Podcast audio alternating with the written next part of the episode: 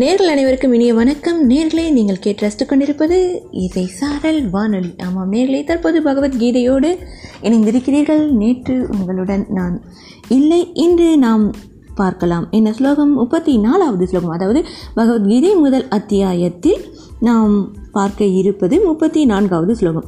என்ன ஸ்லோகம் அப்படின்னு பார்த்தோம்னா, ஆச்சாரியா பிதரா புத்திராஸ்தைவ ச பிதாமகா மாதுலா ஸ்வசூரா பௌத்ரா சியாலா சம்பந்தி நஸ்ததா. இதுதான் முப்பத்தி நாலாவது ஸ்லோகம். இந்த ஸ்லோகத்தை போட பொருள் என்ன அப்படின்னு பார்த்தோம்னா, ஆச்சாரியர்கள், பெரியப்பா சிற்றப்பாக்கள், மகன்கள், அந்த விதமே பாட்டனார்கள், அம்மான்கள், மாமனார்கள், பேரர்கள், மைத்துனர்கள் மற்றும் உறவினர்கள் இங்கே கூடியிருக்கிறார்கள். எங்கே? அதாவது அந்த போர்க்களத்தில் அப்படின்னு அர்ஜுனன் வந்துட்டு சொல்கிறான். சரி, அர்ஜுனன் இப்படி உறவினர்களின் பெயரை கூறி என்ன சொல்ல விரும்புகிறார் அப்படின்னு நம்ம பார்த்தோன்னா, ஆச்சாரியார், சிற்றப்பா, பெரியப்பா, உறவினர்கள் பற்றி சுருக்கமாக முன்னே சொல்லியாகிவிட்டது.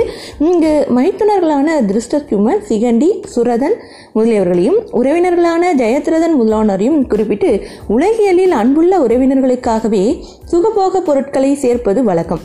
அவர்களையே கொண்டுவிட்ட பிறகு ராஜ்யபோகங்களை அடைவதால் என்னத்தான் பயன்? இந்த ராஜ்யபோகங்கள் துக்கத்திற்கு காரணமாகும் அப்படின்னு கூற விரும்புகிறார் இந்த ஸ்லோகத்தின் மூலமாக அர்ஜுனன். சரி, படையில் எதிரில் நிற்கும் சூர வீரர்களுடன் தம் உறவை கூறிவிட்டு எந்த காரணம் கொண்டும் அவர்களை கொள்வதில் தமக்கு விருப்பம் இல்லை என்பதை அர்ஜுனன் வெளிப்படுத்துகிறார்.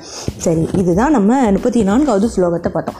அடுத்து முப்பத்தி ஐந்தாவது ஸ்லோகம் என்ன அப்படின்னு பார்த்தோம்னா, ஏதான ஹந்து மிச்சாமி கிணதோபி மதுசூதன அபி திரைலோக்கிய ராஜ்யச ஹோதோ கிம்னு மகிக்குதே. இதுதான் முப்பத்தி ஐந்தாவது ஸ்லோகம். இந்த ஸ்லோகத்தோட பொருள் என்ன அப்படின்னு பார்த்தோம்னா, மதுசூதனா, என்னை கொன்றாலும் மூ உலகங்களிலும் உள்ள ராஜ்யங்களின் அரசாட்சி என்ற காரணத்திற்காக கூட நான் இவர்கள் எல்லோரையும் கொல்ல விரும்பவில்லை.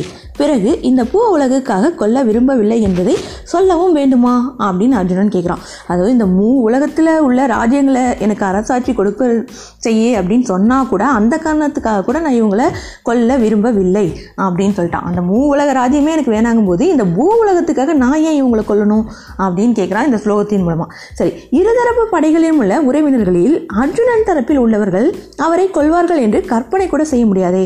அப்படி இருக்க இவர்கள் என்னை கொன்றாலும் கூட நான் இவர்களை கொல்ல விரும்பவில்லை அப்படின்னு அர்ஜுனன் ஏன் கூறான் அப்படின்னு உங்கள் எல்லாத்துக்கும் கேள்வி எழும். அதனுடைய இது பதில் என்ன அப்படின்னு பார்த்தோம்னா, இவ்வாறு அர்ஜுனன் கூறுவதன் கருத்து என்ன அப்படின்னா, என் தரப்பில் உள்ளவர்களை பற்றி கேட்கவே வேண்டாம். ஆனால் எதிர்த்தரப்பில் உள்ள உறவினர்கள் நான் போரிலிருந்து விலகினால் என்னை கொல்ல விரும்பாமல் இருக்கலாம். ஏனெனில் அவர்கள் ஆட்சி பீடத்தின் பேராசையால் அளவாக போர் புரிய முனைந்தார்கள். நாமே அரசாசையை துறந்து போரிலிருந்து விலகுவோமானால் அப்பொழுது அவர்கள் யாரையும் கொல்ல எந்த காரணமும் இருக்கவே முடியாது. அதனால் அப்படி இருந்தும் ஒரு கால அவர்களில் யாராவது என்னை கொல்ல விரும்பினாலும் அப்படி என்னை கொல்ல விரும்ப வருபவர்களையும் நான் கொல்ல மாட்டேன் அப்படின்னு அப்படி தீர்க்கமாக சொல்லிட்டான். இப்போ மூ உலக அரசாட்சிக்காக கூட அல்ல என்றால் இந்த பூ உலக அரசாட்சி பற்றி என்ன அப்படின்னு ஏன் அர்ஜுனன் அப்படி குறிப்பிட்டு சொல்கிறான் அப்படின்னு பார்த்தோம்னா, பூ உலக அரசாட்சி அது வழங்கும் சுகம் இருக்கட்டும், இவர்களை கொள்வதால் மூன்று உலக அரசாட்சி ஒருவித இடையூறும் இல்லாமல் கிடைக்கும். ஆனாலும் கூட அதற்காக இந்த ஆச்சாரியர் முதலானவரை உறவினரை கொள்ள விரும்பவில்லை அப்படிங்கிறதா இதனுடைய கருத்து.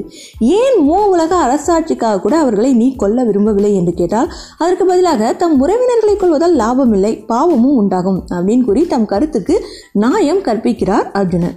ஆமாம் நேரிலே, நாம் இன்று முப்பத்தி நான்கு முப்பத்தி ஐந்தாவது ஸ்லோகம் அதனுடைய பொருளை பார்த்தோம். நாளை பார்க்கலாம் முப்பத்தி ஆறாவது ஸ்லோகம் என்ன. அவளோடு இணைந்திருங்கள் ஆத்ம தத்துவத்தை உணர்வதற்காக. வணக்கம் நேர்களே, மீண்டும் நாளை சந்திக்கலாம்.